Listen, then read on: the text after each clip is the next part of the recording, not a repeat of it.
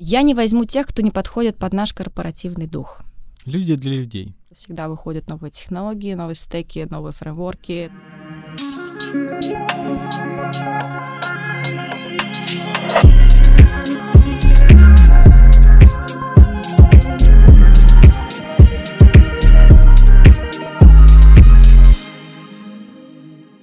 Привет, друзья! Меня зовут Сергей Гребенников, и это подкаст «А за окном России». Здесь мы говорим о бизнесе, который вы ведете в России, который мы ведем в России. Мы, в общем, здесь говорим очень о многом и разном и интересном.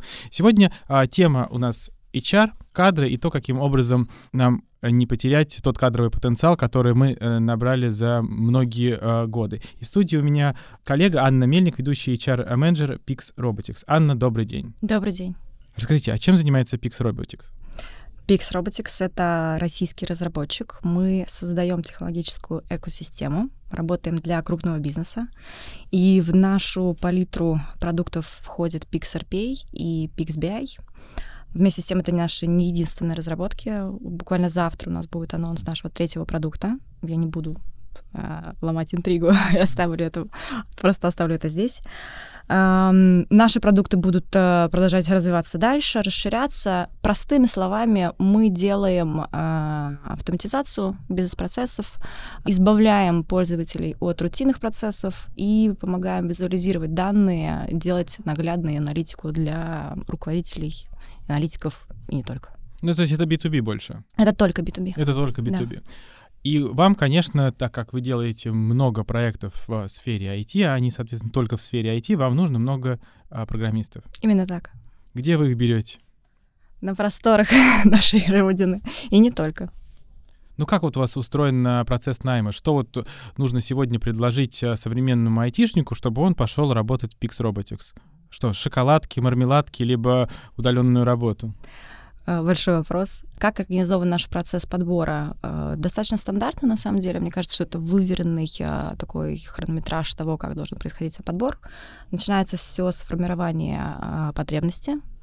Заказчик заявки, заказчик, потребность которого есть в поиске человека, приходит в HR-отдел, говорит, я хочу такого-то, такого человека.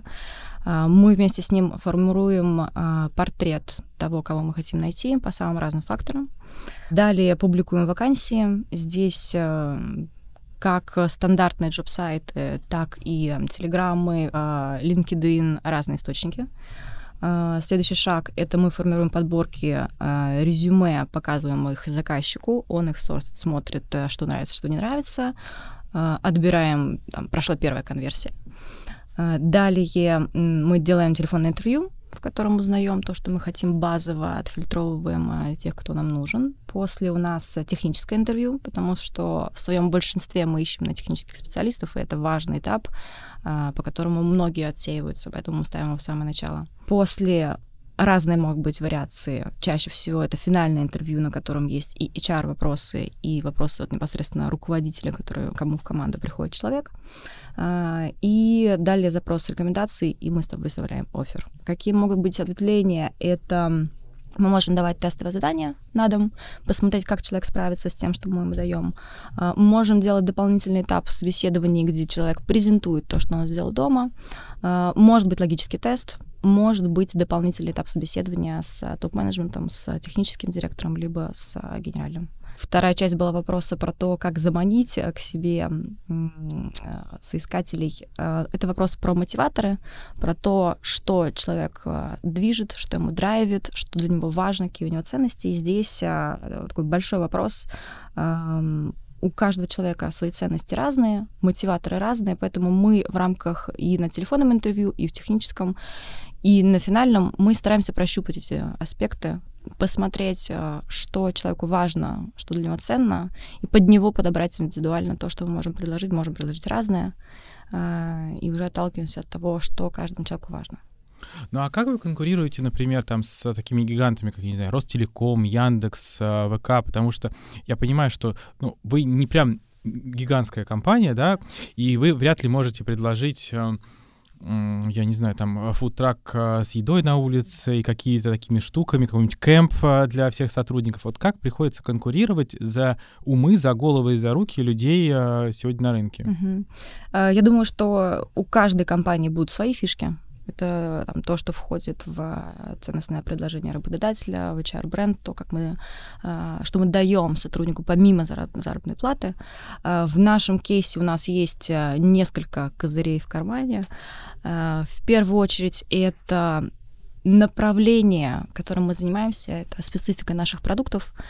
Для многих соискателей э, важно то, что они делают. То, каким продуктом они занимаются, это то, что я слышу очень часто в мире разработки э, по многим аспектам. И у нас есть несколько сотрудников, которые сделали э, свой выбор в нашу пользу, отказав другим работодателям э, по причине того, что им нравился наш продукт. Им нравится идея того, что мы избавляем человека от рутинных процессов, это воспринимается как следующий этап, э, следующий виток э, эволюции, я бы даже так сказала, как бы громко это не звучало.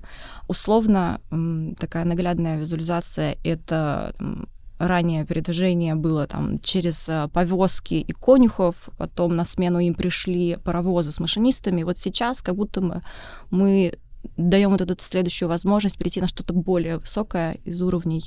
И идея того, что ты продвигаешь эволюцию в какой-то степени, она очень нравится разработчикам. И сам продукт, а, он сам себя продает, он сам к себе заманивает. И здесь э, это, это сильная наша сторона. А, плюс мы полностью отечественная разработка, мы аккредитованная компания, у нас была, надеюсь, что больше не потребуется возможность бронирования от э, частичной мобилизации. Плюс у нас одна из наших основных главных черт э, — это дух стартапа который виден достаточно сразу. Это и видно и потому, как мы ведем беседы э, с нашими соискателями, и то, как мы строим свои дела. У нас tone of voice — это на «ты», ты всегда можешь подойти к самому высокому топ-менеджменту, можешь предложить свои идеи, для, мы всегда открыты для них. Мы такие легкие, подвижные, гибкие, и это чувствуется сразу. Нам много приходит фидбэка на этот счет, что я почувствовал атмосферу и дух, который мне близок прямо на этапе собеседования. Это людей подкупает. А как вот атмосферу и дух передать э, на удаленной работе? Ведь очень много разработчиков сегодня работают удаленно. Вот они сидят у себя там дома, и вот как они получают этот дух от Pix Robotics? Хороший вопрос. Безусловно, это сложнее донести. Один из инструментов, как это сделать, это, э, возможно, один из главных инструментов, который может использовать HR, это забор обратной связи. Э, мы интересуемся тем, как дела у наших сотрудников, как на протяжении испытательного срока, так и после. И это не праздный интерес, это наше проявление заботы и не проявление для того, чтобы как-то просто дать, почувствовать. Там действительно важно то, как чувствуют себя наши сотрудники. А, мы проводим и опросы NPS, и просто спрашиваем, как у тебя дела. А, и это уже дает ощущение того, что ты важен, ты ценен, ты нужен, и э, тот tone of voice, то, как мы ведем этот диалог, в нем вшито вот это вот стартапство, я бы сказала это так. То есть мы легкие в коммуникации. То есть с, нами можно и посмеяться, и там мемчик какой-то прислать, э, и пошутить, и попросить э, какое-то там, одолжение что-то сделать, помочь в чем-то, что может даже вне работы быть. Э, вот этот дух, он передается через коммуникацию раз. Плюс у нас, безусловно, есть э, какие-то активности. Мы предлагаем всегда приехать в офис, посмотреть, как мы живем, э, провести какой-то тимбилдинг, когда кто-то приезжает. Э, там на Новый год к нам приезжали ребята из, из стран других, из городов, а, ты заряжаешься этим. Но, безусловно, это вопрос, который а, нужно прорабатывать и дальше. И, наверное, никогда здесь недостаточно, чтобы не чувствовали себя на удаленке, не чувствовали себя каким-то Ну вот удивительно, да, в крупных корпорациях, там, в Яндексе, в ВК, там, если брать Google международный, Microsoft, Apple, почему-то сотрудники не хотели возвращаться с удаленки в офис, но при этом смотришь на вот эти потрясающие офисы и думаешь, ну как же здесь э, отказаться работать? Зачем ты выбираешь, ну простите, иногда не очень большую квартиру, где иногда нету даже кондиционера? Почему люди хотят работать дома? Зачем? Я думаю, это очень сильно зависит от того, какой человек. У нас по умолчанию, по дефолту гибридный режим, в котором ты, там, не знаю, раз-два приходишь в офис, остальное время работаешь из дома. А, есть те, кто работает на полной удаленке, вместе с тем есть те, кто ходит в офис каждый день.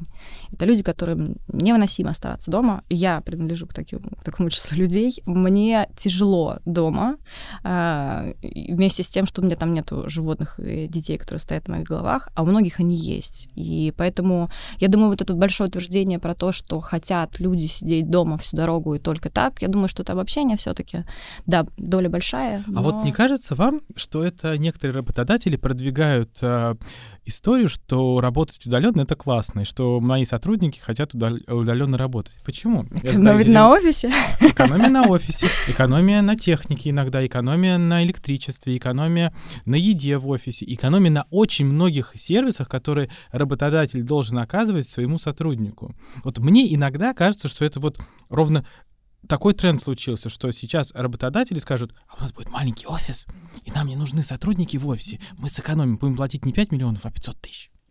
Я думаю, что э, это не так. Я думаю, что в целом, наоборот, ну давайте разделим, наверное, могу россий, про российские все-таки реалии больше говорить. В российской реалии работа на удаленке это халява для работодателя человек, который работает на удаленке, не контролируем, непонятно, чем он там занимается. А, он пишет какой-то там а, код э, за два дня, хотя мы поставили ему на эту таску полдня, а что он делал оставшиеся полтора дня. Это такое перманентное недоверие работодателя в России, оно есть. У нас, я сказала бы, нет, поскольку у нас все-таки дух другой, но вот говоря в целом про отрасль, скорее отношение вернуть эм, сотрудников в офис, это про подозрение, про большую жажду контроля и власти и какой-то наглядности того, что происходит с а человеком. А разве можно контролировать то, что он делает в офисе, и то, что он делает на работе? Точно так же можно ну, делать что согласна, угодно? Согласна, абсолютно согласна. Это скорее какая-то иллюзия и больше спокойствие, что у тебя вот под боком тут сидит, и значит а, то, что ты можешь в какой-то момент физически прийти и проверить, что он там делает, как будто бы дает большую уверенность того, что а, он работает больше. Вместе с тем доказано, что работая на удаленке, ты работаешь больше больше. У тебя стираются границы между твоим пространством, между твоим временем, где у тебя личное, оно где рабочее. У тебя вкладки в твоем браузере перемешанные с э, твоим отпуском и с рабочими вкладками. Поэтому факт, работая на удаленке, ты работаешь больше, и работодателям стоит про это помнить. А вот такой интересный вопрос.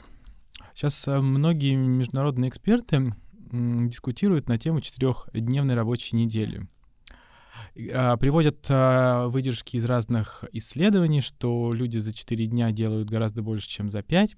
Вот как вы к этому относитесь? Какие перспективы, может быть, внедрения четырехдневной рабочей недели в России? Я думаю, перспективы очень низки, к сожалению. Я знаю, что был кто-то, кто попробовал это сделать. И вроде Из компаний, бы, да? Да, да, да, и российских, и вроде даже хорошие результаты запамятовала, кто это. Я думаю, что сильно разнится от отрасли к отрасли все, что связано с креативом, сто процентов сработает. Я уверена в этом, потому что музы с подпалки не приходят. Я думаю, что все-таки это работает, где ты больше качественно отдыхаешь, а, качественнее работаешь. Вместе с тем, в наших реалиях, увы, я думаю, что как в реалиях моей компании, думаю, что это не приживется, поскольку это работа, где ты физически должен что-то делать, не фонтанировать какую-то идею, а ты должен условно сидеть и писать код. И здесь все-таки прямая связь между тем, э, сколько времени ты потратил, какой у тебя продукт на выходе имеется. А почему это зашло изначально там, в какой-то скандинавской стране, Норвегия, Швеция, или где там это все изначально разродилось? Я думаю, что все-таки это вопрос мотивации и вовлеченности, и это наша главная такая заинтересованность, это наш корпоративный дух и то, по какому критерию мы отбираем сотрудников. Это горящие глаза, это большая вовлеченность, это любовь к тому, что ты делаешь нашим сотрудникам в своем большинстве не нужна дополнительная мотивация. Вот сам продукт, как я говорила, он сам себя продает, сам себя мотивирует, и поэтому э, наш гендиректор, нет, наш технический директор а, в свое свободное время развлекается с чатом GPT, отправляем ему запросы, что ты знаешь про PixBI? Напиши, пожалуйста, поэму про PixRPA. То есть даже в свободное время, когда ты любишь свой продукт, ты все равно занимаешься им. И я думаю, что даже мы дадим, если а, три выходных дня сотрудники сотрудники не факт, что будут использовать их чисто под какие-то свои собственные нужды, они все равно будут в какой-то степени работать. Ну, конечно. Я, например, для себя не могу представить, что я иду в отпуск и остаюсь в Москве. Мне кажется, это не отпуск. Я просто тогда продолжаю ходить э, в офис и заниматься рабочими делами. Это, конечно, очень интересно.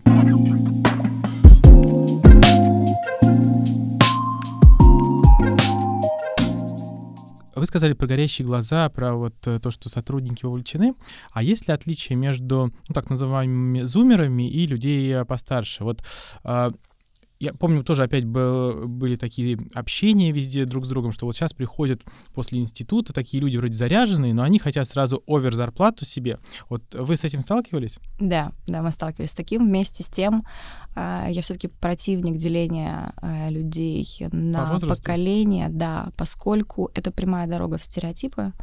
А, и стереотипы, с одной стороны, это супер, потому что это упрощает жизнь, мы как будто бы быстро получаем а, много информации про нашего собеседника.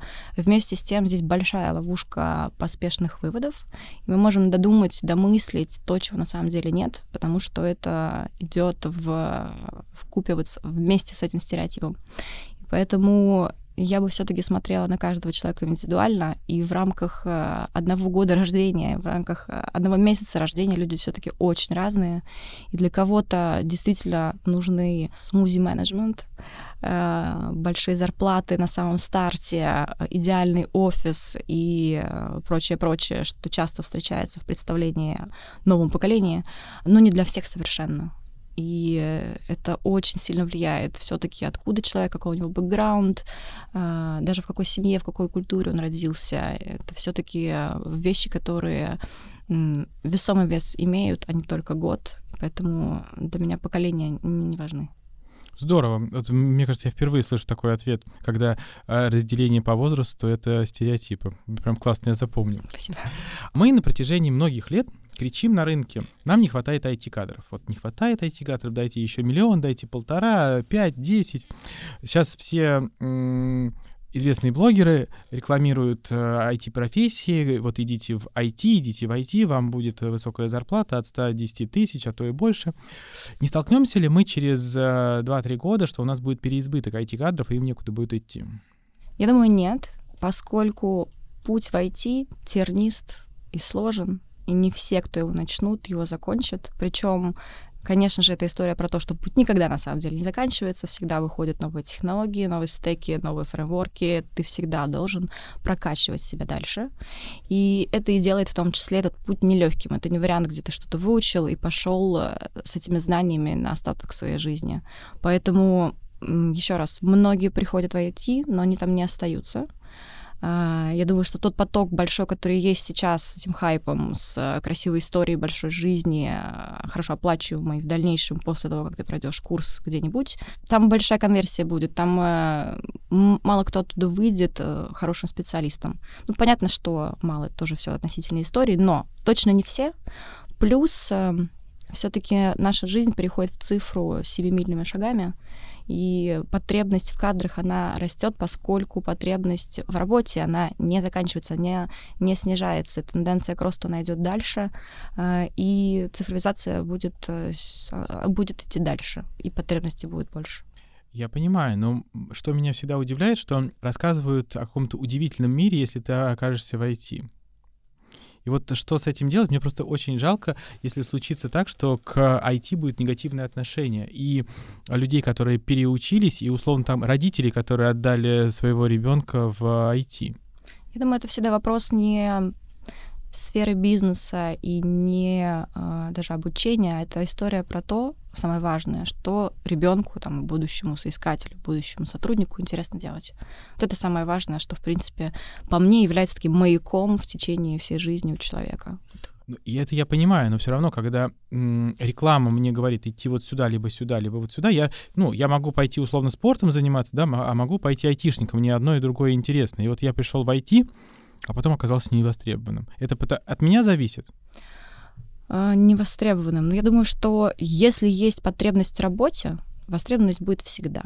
То есть это из разряда того, что работу найти можно всегда? Я думаю, да. Другое дело, что хочется ли тебе этим потом заниматься, хочется ли тебе всегда писать код, хочется ли тебе потом в дальнейшем продолжать погружаться в эту тему, продолжать э, подкачивать свои знания, быть актуальным. У меня очень много соискателей говорят, что я ухожу с этой работы, поскольку мы пишем на старом стеке.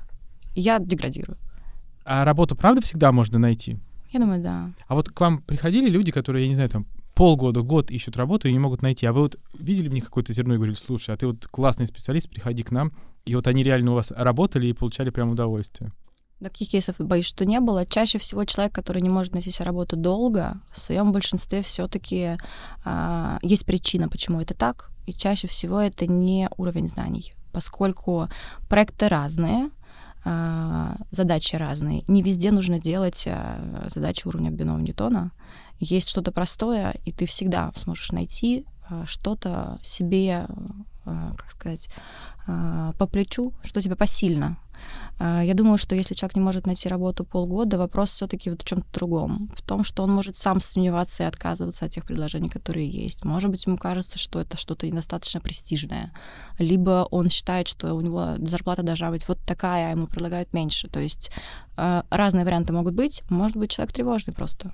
Я очень такое много видела. Тревожность, в принципе, это болезнь 21 века. И человек может в состоянии быть выполнять работу, но он беспокоится, может сам отказываться, либо может э, вести себя так, что его тревожность, она портит, смешивает все его карты, и он на собеседовании ведет себя, что его не хочется брать. Он говорит лишнее, он суетится, и HR, конечно, думает, зачем мне вот такой вот суетливый, например, человек, зачем мне такой неуверенный себя человек. То есть э, если просто взять э, соискателя и то, что он умеет, и то, что он хочет, он в теории может найти себе работу, но часто эмоциональное состояние, оно подводит и может это мешать. Причины разные могут быть. А кого вы никогда не возьмете на работу? Много, на самом деле много такого. Э, список большой, кого я не возьму на работу, потому что любое трудоустройство — это поиск того, что подходит. Это не хороший, плохой специалист, это то, что подходит нам и соискателю или не подходит. Поэтому э, это, ну, понятно, кого мы не возьмем на работу. Это те, кто приходит выпившими, скандалисты. А, даже такие бывают? Э, слава богу, у нас нет. Э, но это скорее история про IT, в многих других бизнесах частенько такое бывает. Я до этого работала в нефтегазовом инжиниринге, в любом строительстве алкоголь это какая-то такая популярная история. Я не возьму тех, кто не подходит под наш корпоративный дух. И э, это еще раз не про меня какую-то такую стервозную или не про нас таких капризных и с таким сложным корпоративным духом. Это про то, что каждому свое. И э, место под солнцем найти это очень важно. Если ты выбираешь что-то, что тебе не подходит, скорее всего, ты там не уживешься. Скорее всего, ты все равно расстанешься с этим работодателем. Тебе может быть сложно, работодателю с тобой будет сложно. А, поэтому здесь поиск того, что, скорее всего, будет мэчиться у нас и с другой стороны, со стороны соискателя.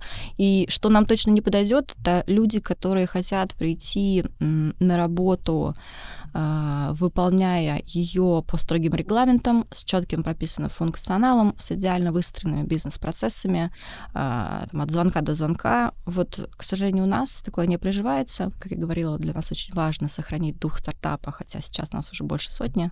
И не гибкость а, и такая вот корпоративный дух более жесткий, более такой waterfallный, я бы сказала, это не про нас, и такому человеку просто будет у нас сложно, и нам с ним будет сложно. Ну, я понимаю, о чем вы говорите, у нас точно так же. Ко мне иногда приходят э, сотрудники и говорят, слушай, это не входит в мои обязанности, а меня попросили это сделать. Я не буду это делать. Я говорю, ну подожди, но ты же пом- поможешь коллеге. Это, ну там, твой руководитель непосредственно увидит, э, какой ты классный, что ты помогаешь другим, и, в принципе, это может повлиять на твой дальнейший карьерный рост. Нет, я не буду. Вот что делать с такими людьми? А, очень хороший вопрос. потому что он болезненный, потому что кажется, что если мы в одной лодке, ну, такое, такое предательство, что ли. Мы же вместе, вместе с тем ты как будто противоставляешь себя мне.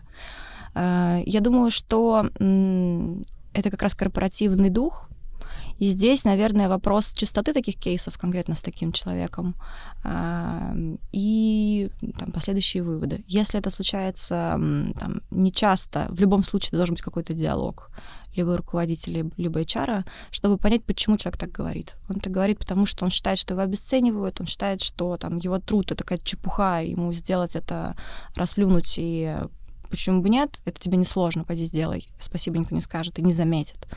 А, либо он считает, например, что он и так э, перегружен, и э, у него просто физически нет времени на что-то еще дополнительное. Всегда есть какие-то причины, и любые выводы, которые нужно делать по таким ситуациям, это отталкиваться стоит от того, почему человек так говорит.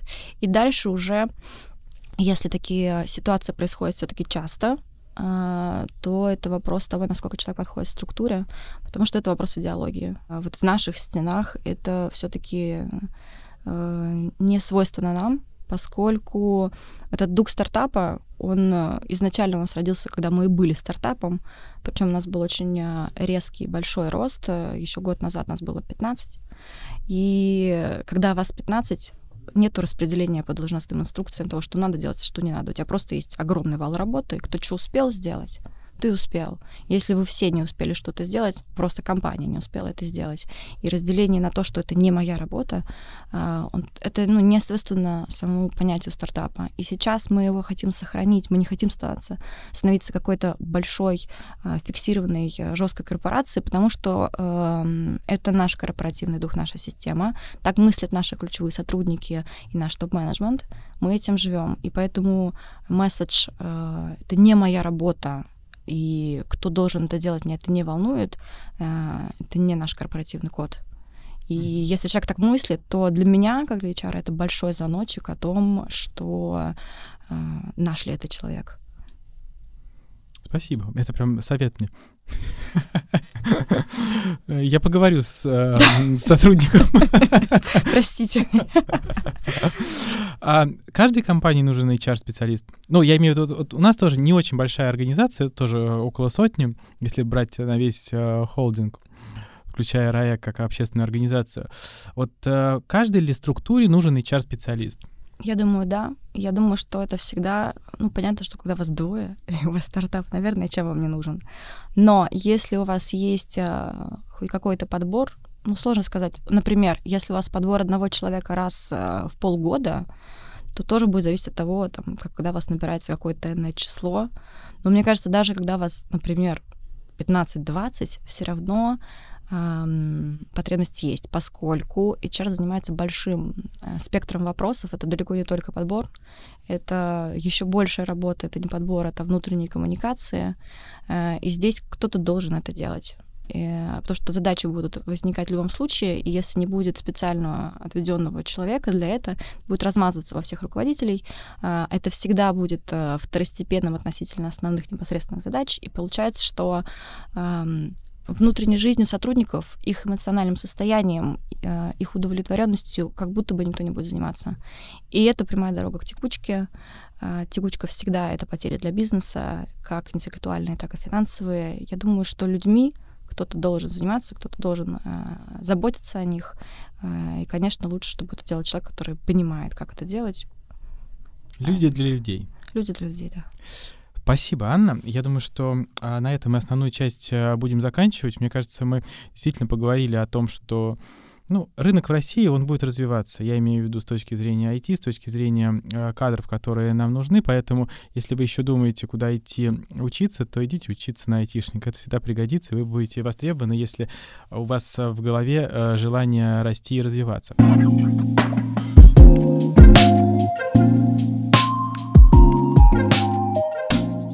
Но напоследок а, есть короткий блиц. Это уже не профессиональный, а про вас лично. Короткий вопрос, короткий ответ.